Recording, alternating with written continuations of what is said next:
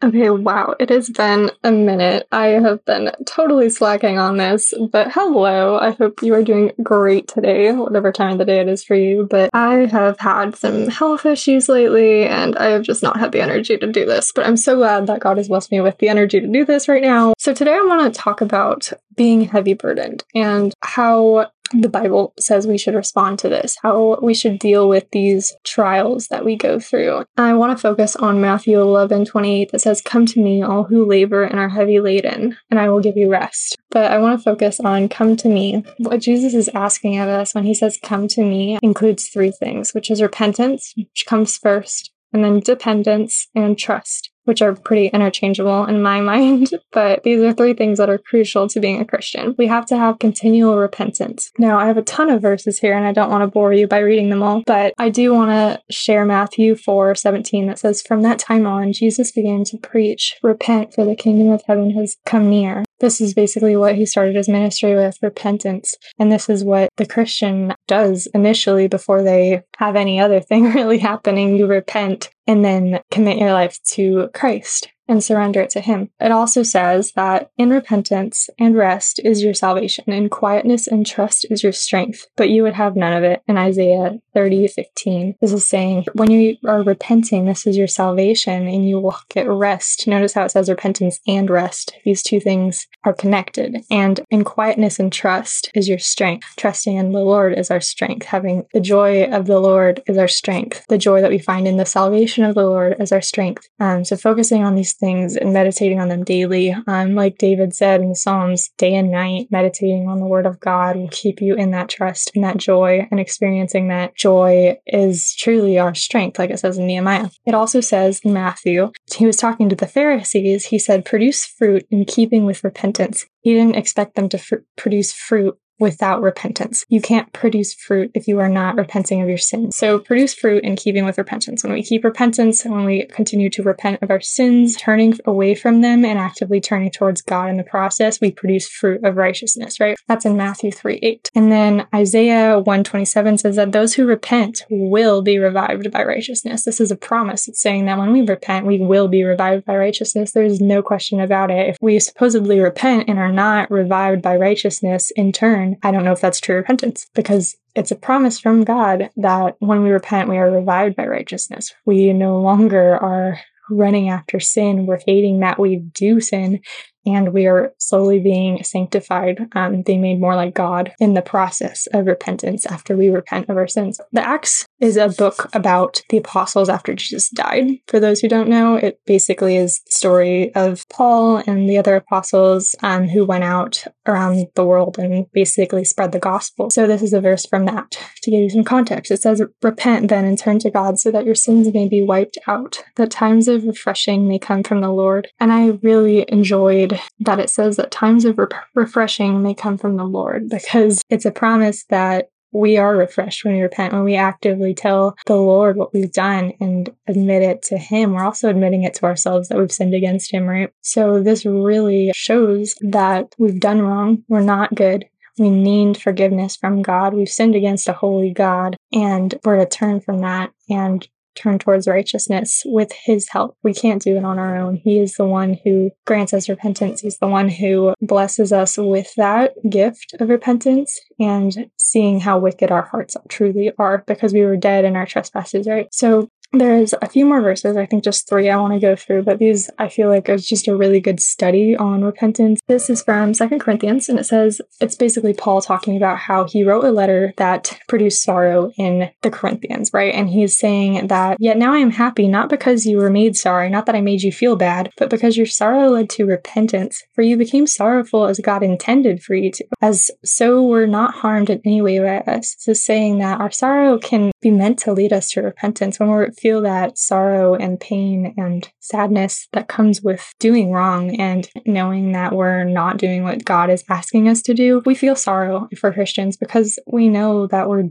doing wrong. We're sinning against God. And when we don't ask for forgiveness from Him, we're denying that we're sinning against Him. So it's talking about a godly sorrow for our sins, which Like I said, it leads us to repent of them and call on the Lord to help us turn from our wicked ways. Now, there's another verse from Isaiah 57 15 that says, I restore the crushed spirit of the humble and revive the courage of those with repentant hearts. This is another promise that He will restore your crushed spirit if you're humble and revive your courage to those who repent of their sins, those who have repentant hearts. For the Lord your God is gracious and merciful. If you return to him, he will not continue to turn his face from you. This is from Second Chronicles 39, and the Lord would turn his face away from them when they sinned against him. He would not listen to their prayers if they were living in sin and not returning to him in repentance. Now to talk about dependence, this is another important thing um, having to do with what this verse Matthew 11 28 says, Come to me, all who labor and are heavy laden, and I will give you rest. Dependence is a huge part of this as well, because coming to Him doesn't just mean coming to Him once and repenting of your sins once, and then saying you're a Christian, wearing a cross around your neck, putting a Bible verse in your bio, or just wearing the label Christian but not living it. It's very different because we depend on the Lord. We don't just do a one time commitment and forget about Him. No, every day we think about God, we talk to God, we pray to God, we aren't living for ourselves anymore. So dependence is crucial. God is our refuge and strength and ever present help in trouble. Therefore, we will not fear. This is Psalms 43 1 through 2.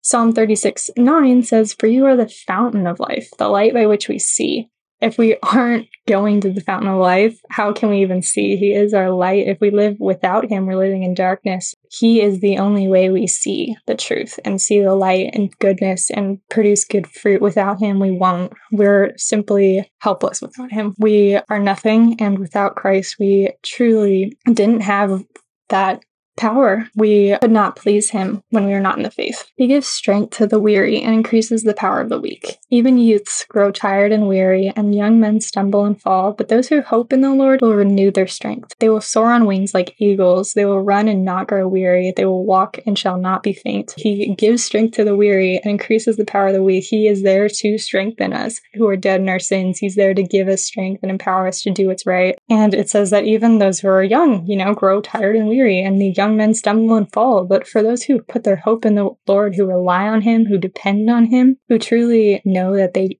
are nothing without God, they'll renew their strength because they're going to the source that which strength comes from. They will soar on wings like eagles. They will run and not grow weary. They will walk and not be faint. This is because they're equipped with the Lord. They're equipped with the one who designed them to live in the first place. He's empowering them to do his will. He's empowering them to be strong and firm in the Lord and have joy and the fruit of the Spirit joy, peace, love, hope. These things that are fruits of being a Christian. And all of these fruits count. We need to experience all of these fruits, and it may not be all the time 24 7. We go through rough patches. I'm not saying you have to always be happy or never be anxious. That is not realistic, honestly. We go through periods of time that are just frankly hard and we fall short and we have to return to God and rely upon Him. But at the end of the day, Christians do show the fruits of the Spirit. That's why they're called fruits. And that's why Jesus said so many times, too, that you can't get figs from thistles. It doesn't work out like that. These trees that are meant to produce good fruit will produce good fruit. But if you have a tree that's bad, it's going to produce bad fruit. So if you're producing bad fruit, are you a bad tree? You know, or if we're not producing the good fruit, how can we know that we are of the good tree? Ephesians 6:10 says, "Finally be strong in the Lord and in his mighty power. Put on the full armor of God so that you can take your stand against the devil's schemes." This is at the end of Ephesians, last chapter, where it talks about how there's a shield of faith and faith and these things and the word of God is our sword. The word of God is our sword. That's why I tell myself no matter what, I am in the word and praying every day because I need it it's my sword. I mean, there's there is a devil, there is Satan in this world who has some control to mess with us, to try to get us to turn from God, to try to get us to entangle ourselves in sin. And if we're not equipped with the sword, how are we going to even fight in the battle? You know, like if we don't have the word of God, if we aren't memorizing it and putting it on our heart and really applying it to our lives and being dependent on God and reminding ourselves of the truth, I'm not strong enough to survive without it. I need it every day. I think we all do. I don't think it just applies for me. We all are weak. We all need God's intervention and help in our lives daily. We need to be repenting daily. I mean, we sin all the time. It's something I ask myself daily like, what did I do today that wasn't glorifying God? What did I do today that didn't represent Christ right? What did I do today that was a sin, you know? Because ultimately that's what it is. If we're representing Christ in a poor way, if we're not being godly and loving and caring and acting in accordance to how the scriptures call us to, then we're sinning against God. So we need to be very hyper aware of how we act and how we present ourselves. We're not going to be perfect. Like I said, you can't be perfect. But however, we are supposed to want to glorify God and please Him every day of our lives. There's a, one more last verse that I want to talk about, and it is Psalm 63 8. Usually I don't like King James Version, but this one I adore because it says, My soul followeth hard after thee. I just Gosh, I love that wording so much. It just makes my heart happy. Like, my soul followeth hard after thee. My right hand upholds me. And gosh, it's just such a beautiful wording. I just adore it. I honestly didn't run across this until tonight. Um, because I don't usually read King James Version. It's got too many these and thous for me, but I have read it occasionally. Psalm 63 8 says, My soul followeth hard after thee. It doesn't just follow after him, it follows hard after him. Does your soul follow hard after him? If somebody was able to see your life, would they say that you follow hard after God? Is that the first thing they'd use to describe your life? I'm sorry if that's convicting, but conviction is a good thing. Like we read in Second Corinthians, um, says, um, "Godly sorrow produces repentance. Godly sorrow makes us more like God and challenges us. It makes us want to please Him. It is good to have a sorrow that you know, a feeling of I should read the Bible more. I should pursue God daily. I should talk to Him daily. I should make Him a priority in my life. I should be that person that people can't deny is a Christian. That the first word that comes to their mind when they're asked to describe you is that that girl loves Jesus. She won't shut up about him, or like she's obsessed with the Bible, you know, she's obsessed with God. And I think as Christians, we ought to strive after that, you know? At least that's my conviction. And I would say, I would argue that the Bible argues that as well. I think that's pretty unrefutable, but unfortunately, a lot of people have told me that I'm wrong. A lot of people have told me that, you know, it's not necessary. Um, I had one person a few years ago tell me that they shouldn't give up a hobby of theirs, that God would rather, God wants them to be happy, right? This is what so many people say that God wants, God wants me to be happy. He wouldn't want me to just read the Bible all day because that's not, I don't enjoy that. You know, I'm not gifted with that. He wants me to be happy. And all I need to do is believe in Him and I'll go to heaven. And I think that's the biggest lie. I really do. Um, it's just so many people today have been told pray a prayer and you'll be saved. And there's nothing quite wrong with that in the sense of if you believe in Jesus, you'll be saved, yeah. But a lot of people say they believe in Jesus, but their lives don't say that they believe in Jesus. If your life doesn't say you believe in Jesus, chances are you don't believe in Jesus. Chances are you aren't saved. I don't know who you are. I don't, I can't, I don't think we should be saying who's saved and not saved, but I think it's crucial to our lives. I, I say this because whoever's listening, like, I care a lot about you. That's why I do this. I know a lot of people probably look at my account and, you know, laugh at it or whatever, but I don't care anymore. I really don't.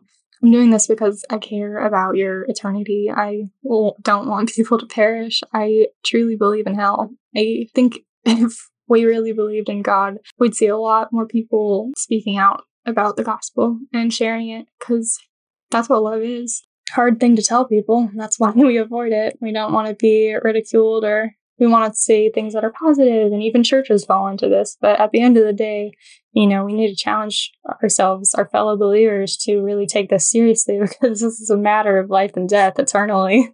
Um, but ultimately we're all responsible for our own judgment on that day. So I will just leave it at that. But I want to talk about trust now. And trust, I could have so many more verses on this. There's so many in the Bible, but honestly, these are some that I don't think are what people think of immediately. They probably think of Proverbs 3 5, trust in the Lord with all your heart and lean not on your own understanding, but in all your ways acknowledge him and he'll make straight your paths. I think that was actually 5 through 6. I don't know. It's a great verse, but overused in my opinion. Um, I adore it, but there's some other really incredible verses in the Bible that are neglected. So here, here are some of them, at least three of them.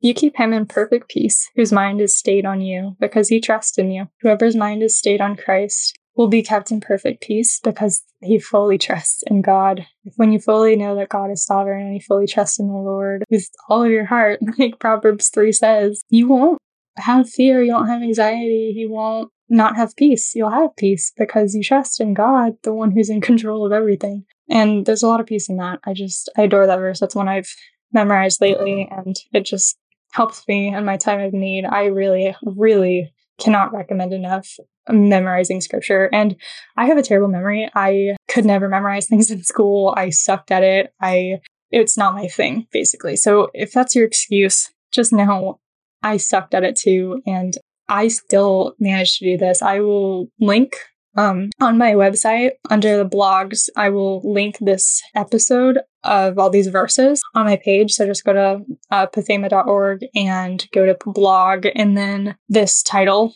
uh, for the heavy burdened. And what I'm reading off of will be there. And I'll put a link to a Bible app and a website that I use to memorize scripture because it's the only thing that's ever worked for me and actually worked. Like I truly can I, I have scripture memorized from this, from doing that. You just have to, doesn't come easily. It takes hard work, but I mean, what is more worth your time, honestly? Like, we spend hours a day on our phones, we spend hours a day on social media, of all things, and we're not really getting anything out of it. You know, we're just wasting time away or watching TV, and, you know, there's so much time, so many hours lost. In the Bible, it actually says to make the best use of your time, for the days are evil. So I don't know. I've just been convicted about that lately because with my condition, I can't sit upright a lot. Like even now, you might be able to tell, but I'm getting breathless. I probably will cut out the breaks of me breathing because it's just a lot to listen to because I can't talk very long without having to take a deep breath. So maybe you won't notice it, but basically my point is that I watch a lot of TV because I have to lay down like flat. I have to be reclined and I can't do a lot when I'm reclined. Mentally, I get uh, really fatigued, which sounds silly, but it's actually a thing. If you look up post exertional malaise, I think it's called. Um, I don't know if I'm pronouncing that last word correct, but it basically means if, if you exercise either mentally or physically the next few days or even weeks, you can be bedridden. And I unfortunately have that. So even if I'm reclined and working on something, I can become really, really fatigued and sick feeling, almost like I have the flu. Not to get too much on a tangent about that, but I just want to say that it is so important. And if I can make time to do this, and if I can force my body to sit upright just to learn more about God and put His word in my heart, you know, hide His word in my heart, even when I'm like literally sweating and about to fall over because I'm so lightheaded, like just know you can do it. Like you can do it. Don't have any excuse, you know, truly there's nothing better you can do and spend your time on than this. And i know it's hard to start out with but gosh is it rewarding? It is. The word is true. I mean study it. Just look up the history of it evidentially like with evidence like look at the evidence of scripture because i didn't want i didn't believe in it for a while i mean i always wanted to but i wanted to know that there's evidence backing up this is true and it wasn't just what i um grew up with you know so I did that research and here I am. I found out that it's true. And that's a big reason why I am putting myself out there to be ridiculed and made fun of and you name it. I could care less. I mean, at the end of the day, this is what I'm commanded to do. And I'm just grateful that I have the resources to do this, you know, because of the internet. It's just incredible. I feel like the apostles would be like laughing at us because so many of us have access to do this very thing and we neglect it or we say we don't want to because we don't want to put ourselves out there like that. But like, I don't know. It's just, I felt really convicted and I can't believe it's taken me this long to do this. To get back on the topic of trust, I have two more verses. It says, Lord, we show our trust to you by obeying your laws. Our heart's desire is to glorify your name. All night long I search for you. In the morning I earnestly seek for God. Isaiah 25, 8 through 9. I love this verse because the way we trust in God is by obeying his laws. How can we obey his laws if we don't know his laws?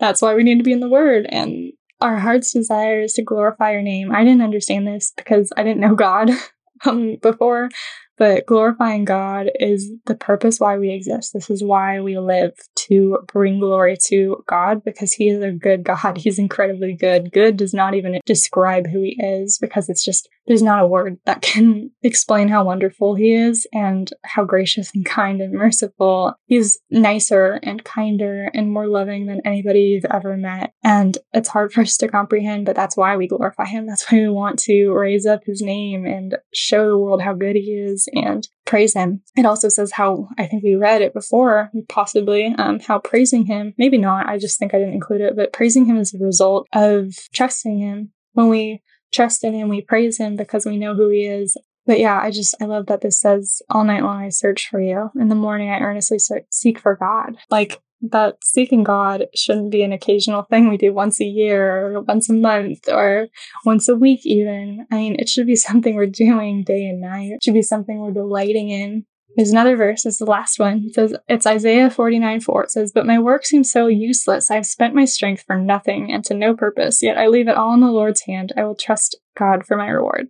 I really related to this when I read it. I can't believe I didn't know this verse before, but I just really resonated with it because I think we've all felt this way doing something and then it doesn't work out and we're like, what the heck, God? Like, all my work seems so useless. I've spent my strength for nothing and no purpose. Just you can hear the like defeat, you know, in that I've spent my strength for nothing. Like, this is pointless. I don't know why I've even expended my strength on this. Nothing is working out. This is like, there's no purpose in me doing this. And then he changes his tone and goes, Yet I leave it all in the Lord's hand. I will trust God for my reward. And this is exactly the example I want to leave and end this with because it's exactly what we're supposed to do. It's exactly what we're supposed to do. We're supposed to leave it all in God's hand. We're supposed to trust in God for our reward. This is the right response when we start to get negative and start to think that everything is for nothing, we have to turn back to the truth that God is sovereign and we need to leave it in his hands because we aren't sovereign. We don't see the future. We don't know what's going to happen, but rather we should trust God for our reward. We should trust that his word is true and leave it in his hands. I know I mentioned that we were talking about delighting in the law of God and delighting in His Word and searching for Him constantly. And there's this verse in Psalm 119. If you ever have a free moment, just read all of 119. It's like, I think, the longest psalm, but it's got a lot of verses in it. It says, Your laws are my treasure. They are my heart's delight. And this is exactly what I was saying. I just wanted to provide the scripture to back it up because it's true. They should be. They should be our delight. I also want to mention that when I was saying how I didn't care what people thought anymore. I do. I it's a pretty it's probably the hardest sin for me to overcome is caring about what people think. But there's multiple verses in the Bible that say we shouldn't. Um, Galatians 1.10, it says that if I were still trying to please man, I wouldn't be a servant of God. So for those people pleasers out there who are like me, it, don't think it's a good thing what you're doing. Don't think that submitting to what everybody wants and expending yourself and wanting everybody's approval and for people to think well of you and do making all your actions something that is hoping that somebody will think well of you and whatever. Don't live like that because I've lived like that my whole life.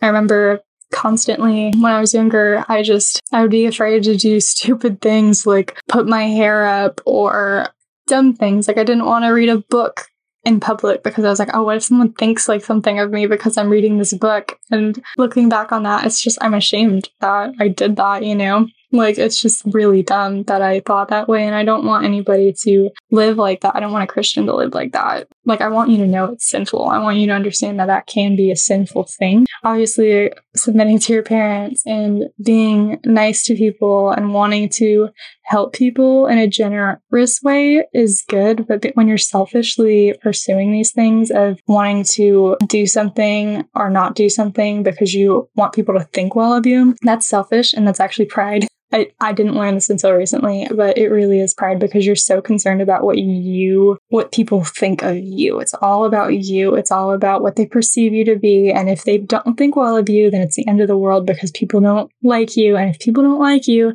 then you must have something wrong with you. And it's all about you, you, you, you, you. And it's just the Bible screams, it's not about you. The Bible is not about you. As Matt Chandler says, we love him. Gosh, if you haven't seen that, sermon, look it up right now. Like, pause this and look up Matt Chandler. the Bible is not about you. It's a beautiful, it's a beautiful clip, let me tell you. Anyways, I found this verse in this little notebook I have, and it says, Your approval means nothing to me because I know you don't have God's love in, within you. And Jesus said that. It's from John 5 41, if you want to look it up. How more straightforward can it get? Like, I don't care what you think because you don't have Christ. Like, you know, not to say that non Christians can be right if you're being a total jerk and they call you out on it. Yes, you should listen to them. not saying you should never listen to people, but just be cautious and don't give people too big of a role in determining how you live because God is God. People are not God. You need to get that out of your head if you are living like that. Um, I'm speaking to all the people who are like me and are super shy, but in reality, it was just pride because I cared too much about what people thought and I didn't want to say anything because I was afraid people would take it the wrong way, maybe, or not get a joke. So I would just stay quiet. And I honestly really kept my personality away from anybody who talked to me when I was younger, which is a shame. But hey, we all have our sins that we struggle with. Everybody has are kind of built differently, you know, has different traits that are harder for them. And for other people, it may not be hard for. So we just need to be understanding and loving towards others who struggle with something we may not be familiar with or experience ourselves. But at the same time, have a boldness about us that will confront people about their sins because we love them, you know. And I'm not saying every time someone sins, we should go at them with the, you know, the finger, not that finger. I mean, like pointing at them or whatever. But um, I just mean we're supposed to uh, call out somebody who's willfully sinning continually and is unrepentant of it because we love them. We don't want them to stray from God. We want them to experience Christ and his love and grow in the grace and knowledge of him. So I think that'll end this, but I appreciate you listening. I hope you benefited from this. It's my deepest prayer that you get something out of these little talks and ministry of Fathema, and I pray that I'll have more energy to be more active with this. I'm learning. I've been off of social media for two years, like I've I think I've said before, but it's all kind of taken a while to come back to me. So, anywho, I hope this is a blessing to you, and I know it's a blessing to me talking about these things out loud and vocalizing what I've learned and what I know about Christ. Remember to depend on God, to repent of your sins, and to trust in Him with everything.